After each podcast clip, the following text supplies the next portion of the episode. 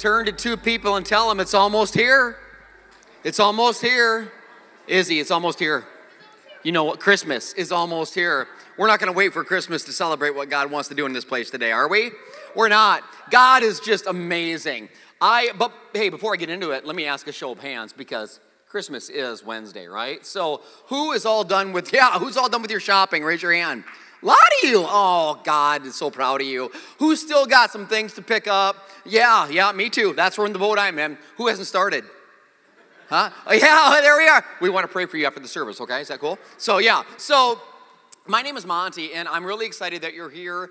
If this is your first time, I'm going to say it again welcome home. You picked a great weekend. We're in a series that we started last week called God with Us. Say, God with us. God is with you. And I want you to know that. And this series is showing us that. So check this out. If you missed last week, we, we, we looked at that God is with us in valleys. Some of you are in a valley and you know it. And God brought you here today because He has a word for you. We learned last week that He's not only, not only with us in the valley, but we learn to depend on Him in the valley. Like we enjoy God in the meadows, don't we? We do, I do. But we learn to depend on Him in the valley. And this whole series that was a lot of spit right there. Wow. Did you see that? Can you guys see that? From, okay, that was. I'm sorry, Casey. That that was aiming for you. So um, so this whole series stems on Matthew 123. Let me show it to you. By the way, Matthew is what we're going to be preaching on Christmas Eve at Nebraska Christian College here at Tuesday night. I cannot wait. It is going to be a, ser- a, sermon, a service like we've never done before, and uh, it's going to be life changing. So I hope you can join us. And um, but Matthew 123, this is where this series, God with Us, was birthed from. It says, Look, the virgin will conceive a child. She'll give birth to a son, and they will call him Emmanuel, which means God with us. God is with us. Last week I shared with you in the valley, God is with us. Today we're going to learn that God is with us in the storm. Say storm. See, storms and valleys are different. Valleys can be more long standing, they can be kind of constant. You want to get out of it, but you're in it for a while. Storms, they can come out of nowhere. Like you don't see them coming. You ever been in a storm? Like one that's really freaked you out? Four years ago, my daughter Ava and I, she's probably 10 years old, and we're driving in my manly car, my 2010 Ford Focus. And uh, so um, you're jealous, aren't you? So yeah, so I'm in my Ford Focus, and Ava's in the back, and we're in Sioux Falls driving home. Torrential downpour just starts out of nowhere. I mean, I've never seen it rain that hard in my life.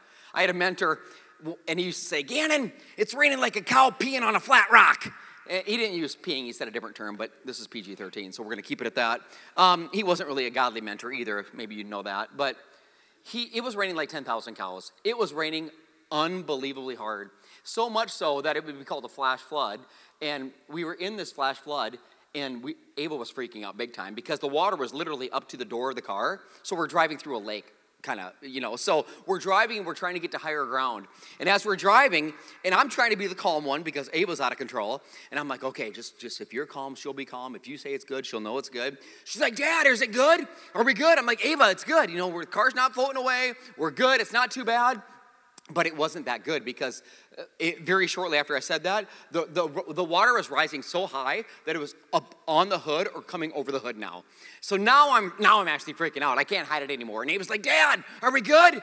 I'm like, Ava, we're going under. Okay, get ready. It's over. So she starts freaking out, and I kid you not, this is because when you start freaking out, you start getting delirious. You start seeing things, right? So Ava, in the, the water's coming up over the hood of the 2010 Ford Focus, and Ava's in the back saying, "Oh my gosh, Dad! Oh my gosh, Dad!" And all of a sudden, Ava says, "Dad, shark!" And I'm like, "What? A shark? Okay, I'm not. I what?" Literally floating right next to us. It wasn't Jaws. It was my bumper. So my bumper of my car was ripped off my car because of the water current. So ripped my bumper completely off. Ava and I made it through. I know you're all worried about that. I'm here. She made it through. We still get counseling for that day, but we made it. So through the storm, that storm came out of nowhere. We didn't see it coming. That's why we got caught in it. What storm are you in? If you're not in one, you probably maybe have one coming, but some of you, you're in one. And you know what it is. It could be a storm that hit you out of nowhere. It might not even be an event or, or, or a circumstance, it could be a person, right? You ever been, you ever dated somebody who's like a category five hurricane? Okay, if you're sitting next to them, don't point to them, okay? I'm just saying, don't do it. But Sometimes someone, they just come out of nowhere, right? They just come out of nowhere, turn your life upside down, make your heart skip a beat, and change your life forever. We call these people cops, Casey. Seriously, they come out of nowhere. Like I got picked up the other anyway. So, um, you guys understand this. Storms, on a serious note, they can look a lot like depression. They can look like divorce. They can look like tragedy. They can look like addiction. They can look like a relationship that was there, it's not there anymore. These storms in our life that come out of nowhere. The disciples, one time, they got hit with a storm out of nowhere. Let me, let me set it up for you. Um, well, you can go to Mark 4 as I set it up. If you brought a Bible or a mobile app, I love when you bring your Bible.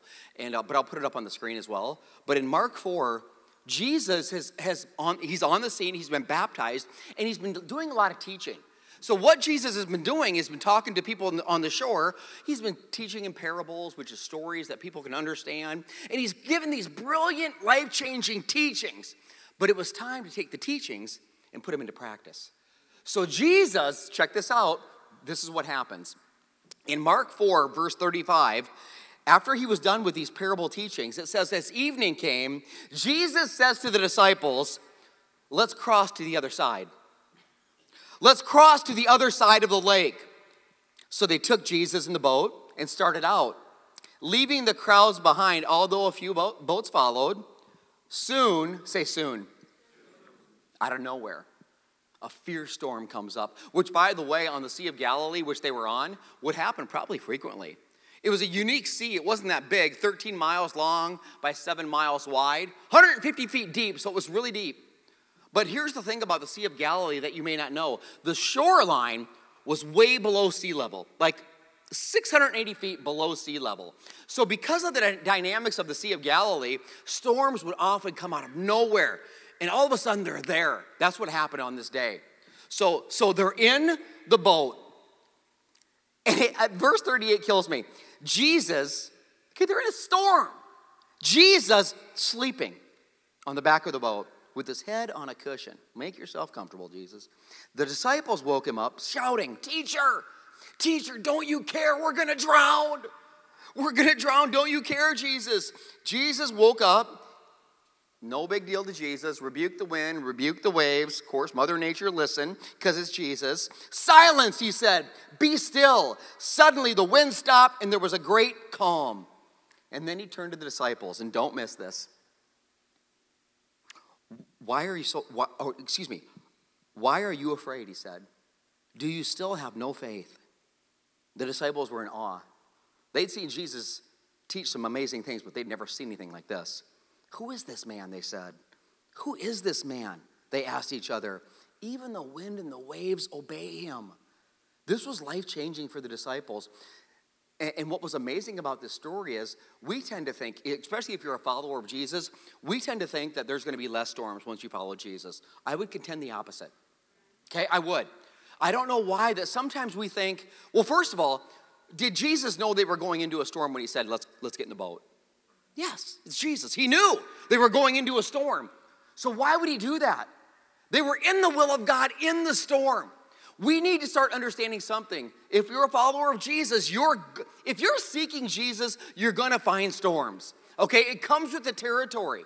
But we tend to think sometimes that if we're in a storm, we must be screwing something up or doing something wrong. That could be the case, but a lot of times, if you're facing turbulence or you're facing a struggle, you might be chasing your purpose in the right way too. Right? What's amazing about this whole day and this setup is like I told you, Jesus was doing a lot of teaching up to this point. Jesus, the parables were coming left and right. But Jesus wanted them to take the parables and start to put it into practice. It was time. You've heard a lot about faith, boys and girls. Now it's time to take our faith and put it into action. So he says, let's get in the boat. There comes a time when we have to start taking what we learned on the sermon and apply it to our situation. Okay, the, the, the, I'm just saying, uh, for me and for you, especially in our storms. So that's what they're doing. And it blows me away. Can you picture it? Casey, throw me the throw me my cushion. Jesus had a cushion just like this. I bet it looked just like this in fact. So Jesus has a cushion. And a cushion is a decorative pillow. Now, some of you gals are gonna get tense because you don't touch decorative pillows. You don't lay your head on them. That's for show only, right? But I tell my I tell Jody all the time, listen, if Jesus lays his head on a decorative pillow, I can lay my head on a decorative pillow. So I'm going to. So but picture Jesus. And this is the scene. And Jesus is comfy in the boat. Remember, the, the, the waves have swelled up. The storm is brewing. The clouds are dark. And Jesus kicking back on the back of the boat. And the disciples are freaking out. And one of the disciples, I'll pick on Peter, let's pretend it was Peter because we like to give him a lot of crap. And Peter says, Hey, Jesus, it's horrible out there. What are you doing? Don't you care? We're to drown. And Jesus, I wonder if Jesus said something like, Why do you think we're going to drown? Like, like, who told you that? Did I say we're going to drown? Like, I know it's bad out there, but did I say that? In fact, Peter, what did I say in verse 35? Put up verse 35, will you? What did I say? Even before you start freaking out, didn't I say that we're going to cross to the other side of the lake? Now, if I said, Peter and others, that we're going to cross the other side of the lake, we're going to cross, okay? I didn't say it was going to be easy. I didn't say there wasn't going to be wind or waves. I didn't say it was going to be smooth sailing, but I did say we're going to cross. All right, Peter? So get out of here and turn the fan on because I like to sleep with the white noise, okay?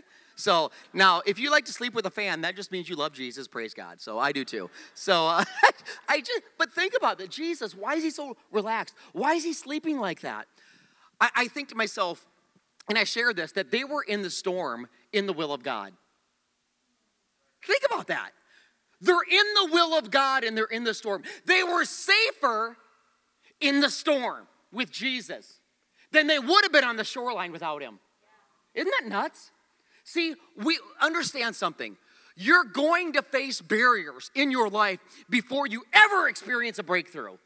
You ever, okay? But the tidal waves that you're facing, like they were facing, is a training ground to take you to where God wants you to go. This is bring on the storm. Gee, bring on the storm. So, the main point, oh my gosh, if you're taking notes, write it down. Here we go. Don't let the storm, don't let the storm around you cause you to doubt the God who's with you. Don't let the storm around you cause you to doubt the God who is with you. This is so key that you catch this. They're in the will of God in the storm. We storms come up, and you know what we like to do? We'll blame the devil. Oh, the devil's screwing with me again. Devil's messing with my finances. My, I'm, a, I'm in debt. Devil's messing with my checkbook. Devil ain't messing with your checkbook. You know what? I've seen the Amazon Prime driver at your house more than you've been at your house. That's the problem. He's got like a bedroom there, so ain't the devil. You crazy. You know, well, the, my relationships, I go from one messed up guy to the next. Oh, the devil.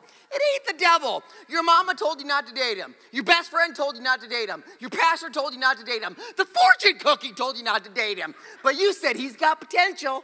He's got, you, there's a lot of guys in their parents' basement today who have potential, okay? Don't date potential, date purpose. And if purpose has a lot of money, that helps. Okay, so I'll take it. So, it's got potential. Wow. What storm are you in? Is it, is it finance? Christmas can be tense. Christmas, we want to make people happy. We want them to have that perfect best gift, and we'll go in debt doing it. Is it a relationship? Is it a divorce that you're on the brink of? Is it addiction that nobody else knows about? What struggle are you in? Is it with a child? I'm never going to have a child. Some of you have thought that and you're still thinking that. That's the storm that you're in. I'm telling you, God's with you in the storm. Depression is so huge. That's a big one for me. We'll never stop talking about that at this church. I'm telling you, the, the storm of depression God is with you in that. If you struggle with mental illness, if you struggle with depression, so does your pastor, by the way. I'm telling you, God is with you in that storm. God is with you in that storm. Don't let the storm around you cause you to doubt the God who is with you. Did you know there's another storm in the Bible, in the New Testament, uh, that's similar but different? It involved Paul. Paul is one of the greatest Christians who ever walked the earth. Dude planted a lot of the first churches, wrote most of the New Testament. Did you know that? He wasn't even one of the 12 disciples. He wasn't. But he met Jesus one day, changed him. Jesus wants to meet somebody here today and change your life if you let him. Take it from Saul, who was later known as Paul. He was changed so much and he was so radical for Jesus that they put him in prison many times. One time he was a prisoner and they were taking him to Rome to stand trial before Caesar. And they're on a boat. not in the Sea of Galilee, but on the Mediterranean Sea. And a storm comes up, and this storm rages for weeks. Check this out. In Acts 27, I want to read you a couple verses. It's so key. I'll set it up first of all. There's 260, 70 people in this boat. They're freaking out. The storm's horrible. So they're throwing cargo overboard. They're ready to kill the prisoners and jump overboard because if, they, if the prisoners get away, they'll be killed anyway. So that's what they're debating. And Paul, Paul's trying to speak reason. Number one, he don't want to get them to kill him. But number two, God has showed up and talked to Paul. Check this out. Acts 27, verse 23. Paul's talking to them, saying, Hey, stop, settle down. You can have peace in the storm. And this is what he says For last night, an angel of God to whom I belong and whom, i whom I serve stood beside me. So Paul's like, I, I talked to an angel. I saw an angel. This is what he said Don't be afraid. Sounds a lot like the Christmas story, doesn't it? Did an angel come and tell Mary, hey, Mary, don't be afraid. You'll have a son and he'll, he'll save the world. You know, anyway, so this angel, don't be afraid, Paul, for you will surely stand trial before Caesar. You will surely make it to the other side of the sea. I know it looks like you're, you're gonna be chum. I know it looks like you're gonna be shark bait. You're gonna make it. Not only you, but everybody with you. That's what he says. Everybody with you is gonna make it. God in his goodness has granted safety to everyone sailing with you. So take courage, for I believe God. It will be just as he said. Don't let the storm around you to cause you to doubt the God or his angels who are with you. Angels, God dispatching angels on your behalf. Doesn't that sound good? I mean, that's what he did. See, angels are real. Like, do this. Put your hand out like this. Everybody, just put your hand out. Okay, do this. Don't hit the person in front of you. Just do that. Yeah, you just high fived an angel. Ah, didn't that feel good? You just high fived an angel. It's incredible. Paul tells them, don't kill yourself. Don't kill us. Don't jump overboard. An angel showed up and talked to me. That, now, there's always some crazy person. Well, an angel talked to me once too in my closet. okay, was that the spirit of, was that the spirit of the Lord or was that the spirit of Lord Calvert? There's a difference, Casey, okay? You drink enough Jack Daniels, Michael Jackson will show up and talk to you, okay? I'm just saying. So angels are real, but you know, you anyway. So an angel showed up. Angels are all around you, hearing your prayers, hearing you in your struggle, hearing you when you're freaking out, hearing you in your depression, hearing you when you look at someone else's social media feed and they look like their life is all perfect and uh, proper and airbrushed and you look like death, right? And you're, I'm sorry. So you're thinking, is there hope for me? Maybe you're thinking, my gosh, when all the other parents are taking their kids to band practice or soccer practice, I have to drive my kid to therapy. And is this fair for me? And is this right for me? And the storm I'm in, I'm telling you, there's, there's hope in your storm. There is hope in your storm. There is hope in your storm. What if I told you that God's with you in the storm, the angels are with you in the storm, there is hope in your storm, and you can even have peace in your storm. What? You mean once I get through the storm, I'll have some peace? No, no, no. No.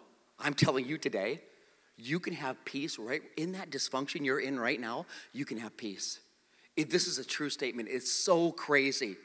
Here's the other thing I need you to just own this, this statement peace is not the absence of a storm.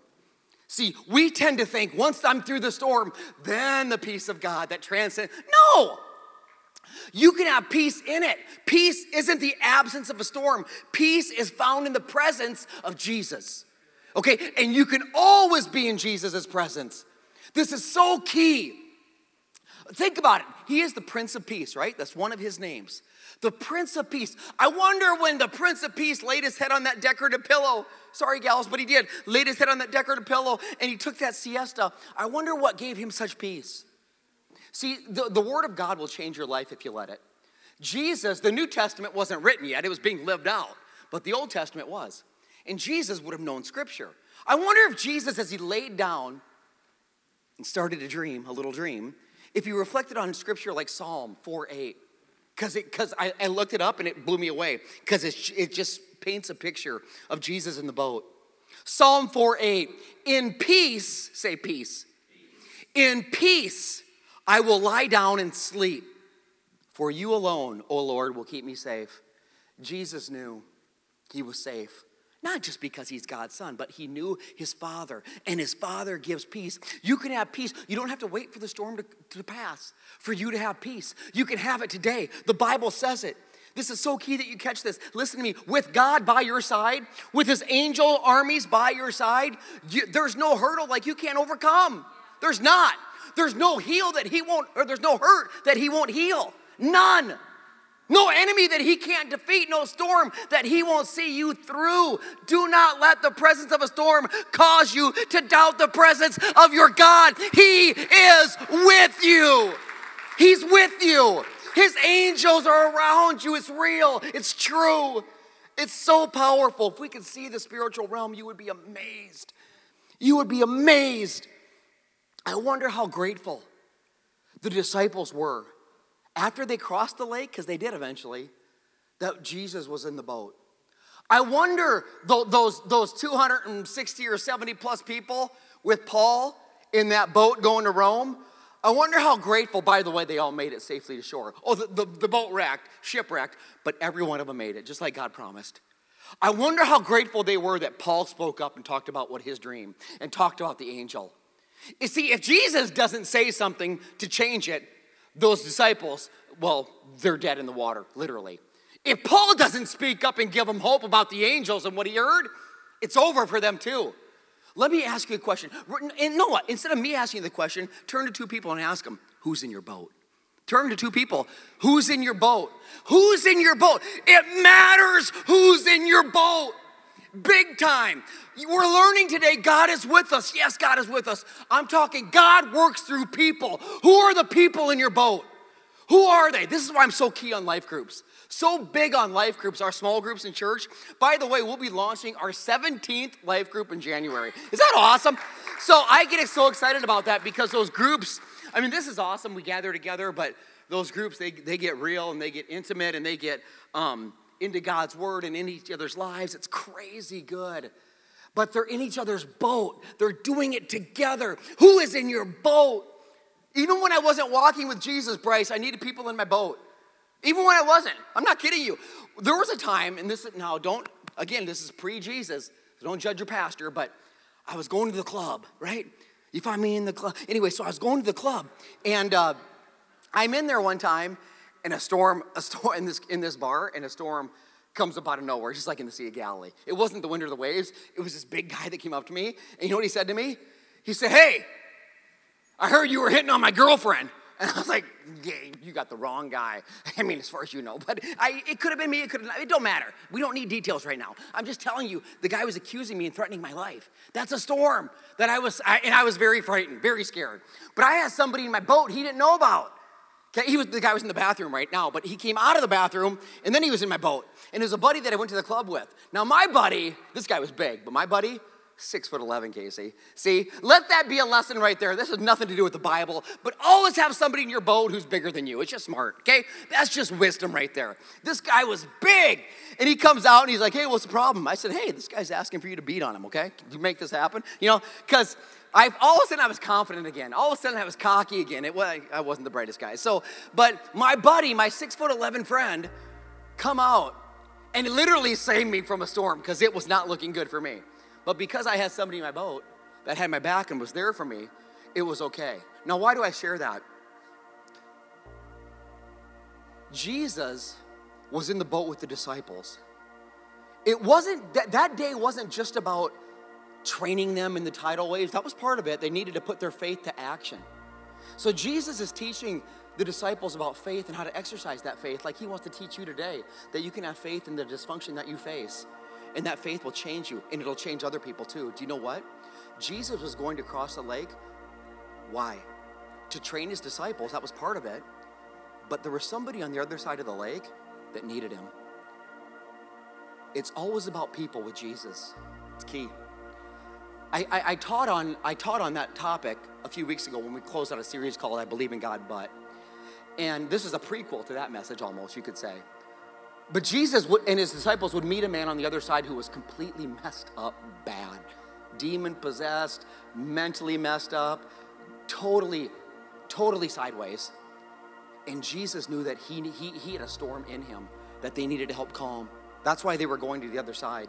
It was always about, Jesus always had an end goal. He always had a, he, there was always something bigger than what we thought he was doing. So Jesus goes to the other side and makes this guy well. And I thought about that and I thought about you today because at first I thought this message was about me preaching to you out of God's word about how God is with you in your storm and how if you cling to God, you're going to get through your storm. You know what he showed me on Thursday? He said, Monty, you need they need to know that I'm with them in the storm. But tell them I don't want to just do something in them, I want to do something through them. Jesus wanted to do something through the disciples because there was a guy on the other side that was desperate, desperate and dying. And I think about our community. And I think about our people that we know, the people that have their lives all cleaned up. I know on Facebook, I get it. But I'm talking about reality here. I'm talking about real life. And the people that you know that maybe look good on the outside but are dead on the inside. People that you work with, schools that your kids go to, places that you shop, grocery stores that you go to, people that you meet, friends that you know, activities that you partake in. People are hurting way more than you know. Jesus knows it. They're going through such storms and they're so desperate. And this is why Jesus came. This is what Christmas is all about. And I think to myself, so Jesus doesn't want to just do something in us today, he wants to do something through us because somebody on the other side of the lake needs us. See, what you can, I, let me unpack it this way. When we meet together on Sunday morning, like we do right here, this is the shoreline. This is where you and I, we're sitting at the feet of our King, and He's teaching us from His Word, His beautiful Word, and He's filling us up. But eventually, you know what Jesus says? Okay, teaching is done. It's time to stand up and get in your boat. Oh, and by the way, you might run into a storm or two. You probably will, in fact. But on the other side, there are people that need you believe it with all my heart. I tell people this isn't church. Church begins when we leave this place. That's when church begins.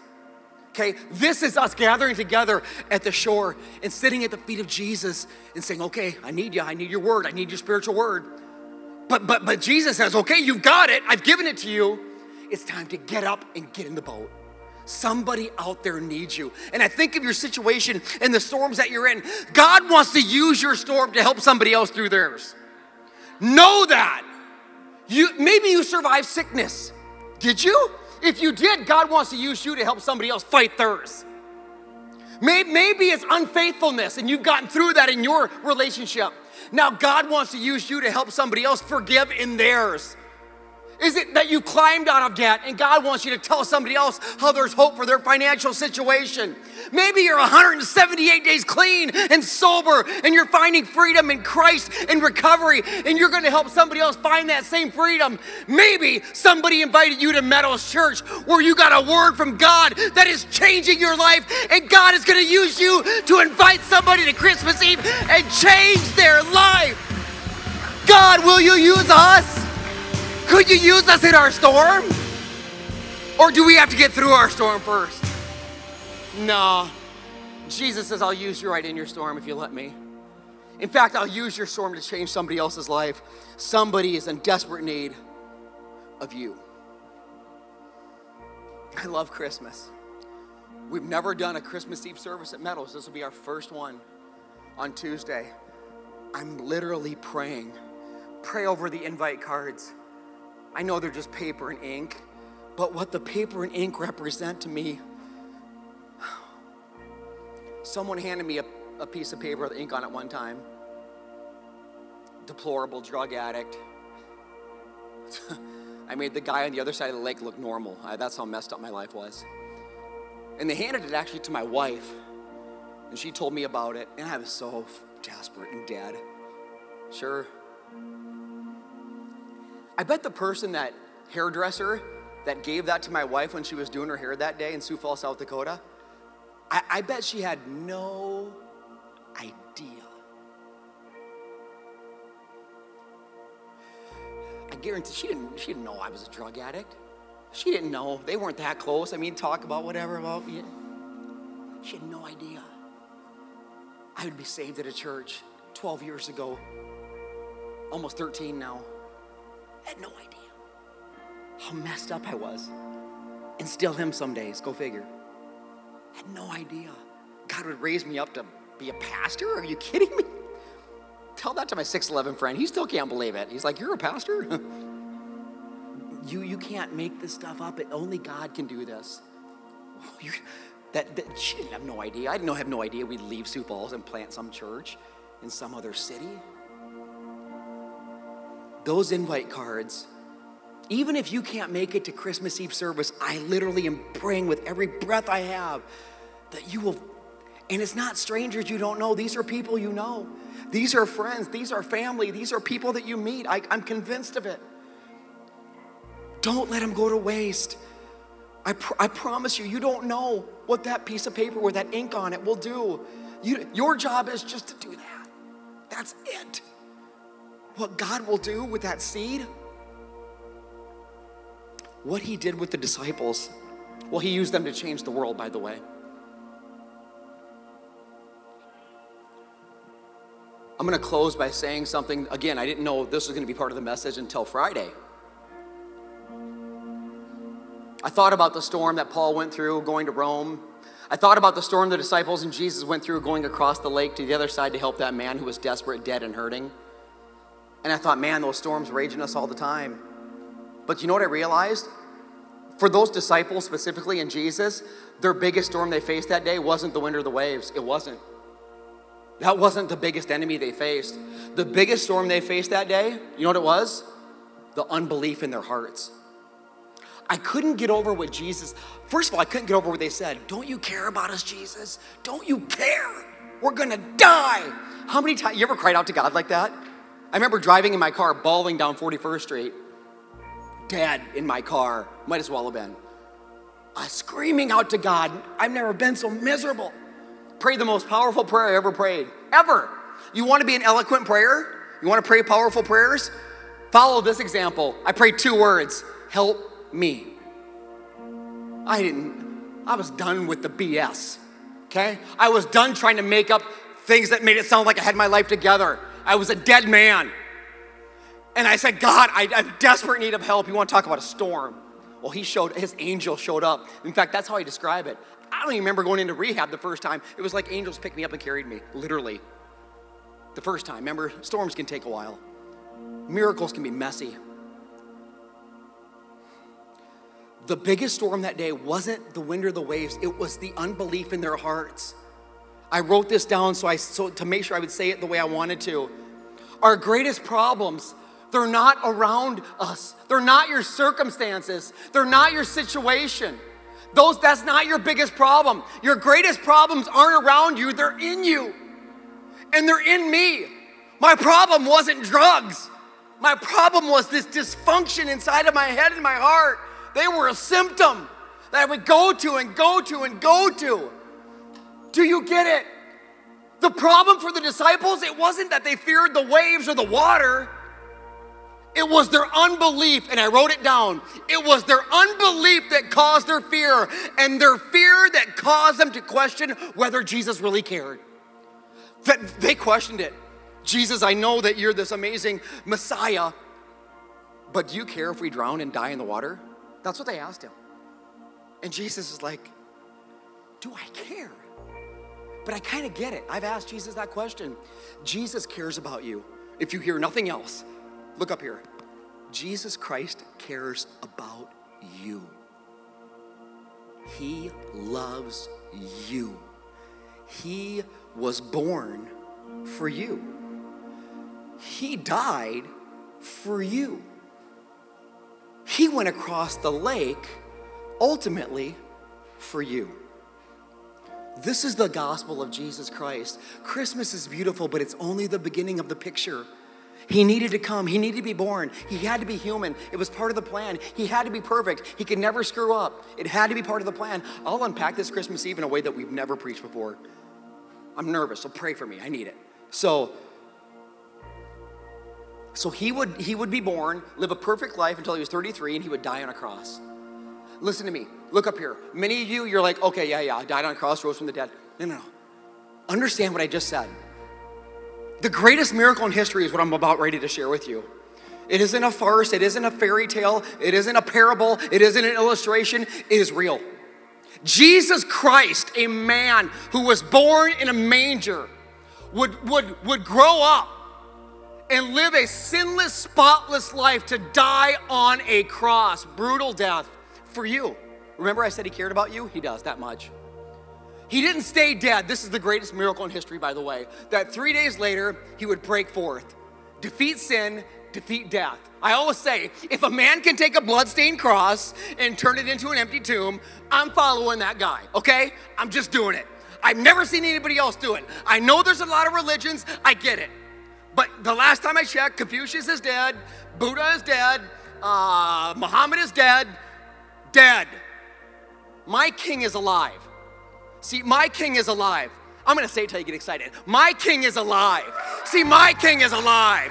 My king is alive. My king is alive. My king is alive. Is your king alive? Let him hear you. He can't. You're alive. And because Jesus is alive, we have hope. So, have you sold out to the king? Have you surrendered your entire life to Jesus? That's the question. Have you? Everything. Everything. This is the key. I truly believe, I'll never stop sharing this. I don't care. It was me. I believed in Jesus all my life. There's no way you can tell me I'd surrendered anything to him. And I think that's the greatest thing the devil wants you to believe. You believe in Jesus, you believe in Christmas, you're good. You're good. I mean, you don't, your life doesn't look any different than anybody else. You might attend church once in a while, you might give here or there, but really, there's things that, that was me. He wants all of you. He came that you might have life and have it to the full, but He wants all your life. Will you surrender everything to Him today? That's what I'm asking. I'm asking that you would surrender everything to Him. Commit everything to the Lord. Believe in Jesus Christ that He's God's Son, that He died on a cross and that He rose from the dead. And that you, if you call on His name, the Bible says you will be saved. And that His Holy Spirit will come into you and it'll make you new. Will you face storms? Yes, but you'll never do it alone. He's always with you, He's in you. This is the gospel. It's the greatest miracle in history.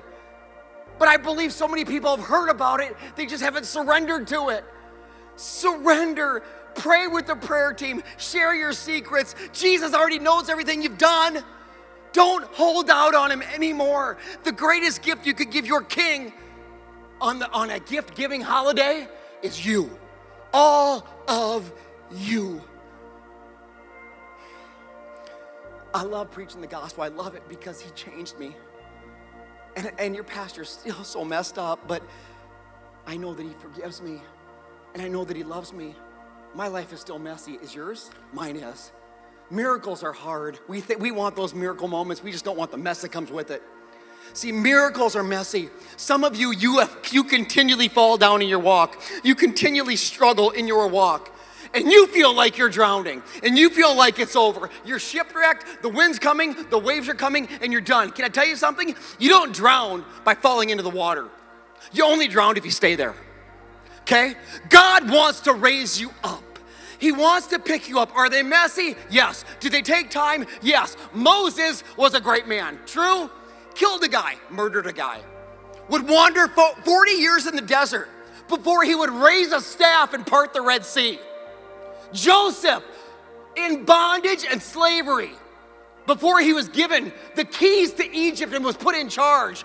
David, the greatest king, would herd sheep, commit murder and adultery and then would slay a giant and change the world. Listen to me. The God that was with every one of them is the same God that is with you today. And if He did it then, we just believe that He can do it again. Does somebody believe it? I believe you. I've sold out to the church and the King. My prayer is that you will too. Two things I am asking in the name of the Lord that I believe with all my heart He wants me to ask you Will you surrender everything to Him? Will you? Some of you came here with no plans of doing that. I know, that's how I came to church. Surrender it all. Let us pray with you and for you. We'll celebrate with you, we'll walk with you, we'll cry with you, we'll never stop loving you, and neither will He. Number two, will you invite to Christmas Eve? I just had a conversation with somebody in the Welcome Center between services, and they said, Yeah, we used to come Christmas and Easter. That was our thing. That's a lot of people, by the way. That's a lot of people. Why I share that is because people are very receptive, more than any other holiday than Christmas and Easter. So, so, so what I, what I want to share with you is this. This is what I want you to, to, to, to picture this year. In 2019, this is your last shot. That's what I want you to picture. That's what I want you to believe. I don't want you to think, well, you know what, there's Easter. I want you to just pretend for a minute because it might not be pretending. We don't know when Jesus is coming back. You, I, want you to, I want you to approach Christmas like this is it. I get one shot. Easter may not come. Christmas 2020 may not come. Next Sunday may not come. We get one shot. I want to live with a sense of urgency that says, I get one shot to love somebody enough to hand them a card and say, hey, join us. Or I can't be there, but you go. I know the church, they'll love you. Will you do that? Like it's your only shot. I always tell my team, I said, I want to preach like it's my last shot. I want to spit on Casey like it's the last time I can ever spit on Casey. It's so fun. Um, I just want to do it because I don't know if I'll get another shot. I got to preach the gospel every week and I have to because I would kick myself if I, I take one weekend off. Ah, maybe they'll just learn about it a different way. No, I may not have tomorrow with you. I don't know. One shot. God is going to do something supernatural, not just Tuesday, but today. Let me pray for you. God, I'm overwhelmed by your goodness. God, every time, I wasn't even planning on sharing any of my little drug addiction story, but every time it comes out, it just makes me almost sick in one way, and it makes me so amazingly grateful in another. I get a weird feeling in my stomach, God, knowing that, gosh, I, I, I didn't think you were that big. I didn't think you were that powerful. I remember being in my closet that day thinking, I will die this way, alone and scared. That's what I thought. I, I, I would have I would have bet everything on it. I will die this way. And I know that as I pray, God, there are people out there that think the situation that they're in is the way it's always gonna be. Marriage is always gonna be this way. My singleness is always gonna be this way. I'm always gonna be alone. I'm never gonna have kids. I'm always gonna be depressed. I'll always struggle with the secret addiction. I'll never break free. God, we rebuke every one of those thoughts in the name of Jesus Christ. You are a king of second chances. You are a king that overcomes. You are a king that makes all things new. God, have your way, do your thing. I pray that we will do what we're called to do now. We've sat on the shore, we've listened to a sermon. It's time that we rise up. It's time we take a step towards the water and get in the boat. It's scary, but you're with us. It's, it's, it's, it's unknown, but your angels surround us. God, as we prepare to celebrate one of the greatest gifts we'll ever be given a king in a manger, God, may we do it with such an urgency to know that there are people out there that will be celebrating Christmas that they don't even, they don't know you. They don't know the gift. They don't know what you've done. And they think the storm that they're in is always the way it's gonna be. We need to tell them otherwise. We need to have urgency in us to say, you know what? There's this place I can invite you to, and you're gonna hear a word. You're gonna hear a word from God through His word, and it will change you. They need it. I needed it. We need it. God, will you have your way? I know, I know that you will do your part. You've always done that. And you wait for us to do ours. God, may we be obedient to do whatever you're calling us to do. And we'll never stop declaring, we'll never stop shouting, we'll never stop celebrating the birth of Jesus, the death of Jesus, and the resurrection of Jesus Christ. Because of that, we have tremendous hope today. And because of that, we'll never stop shouting that the best is yet to come. In Jesus' name I pray, and we all say, Amen.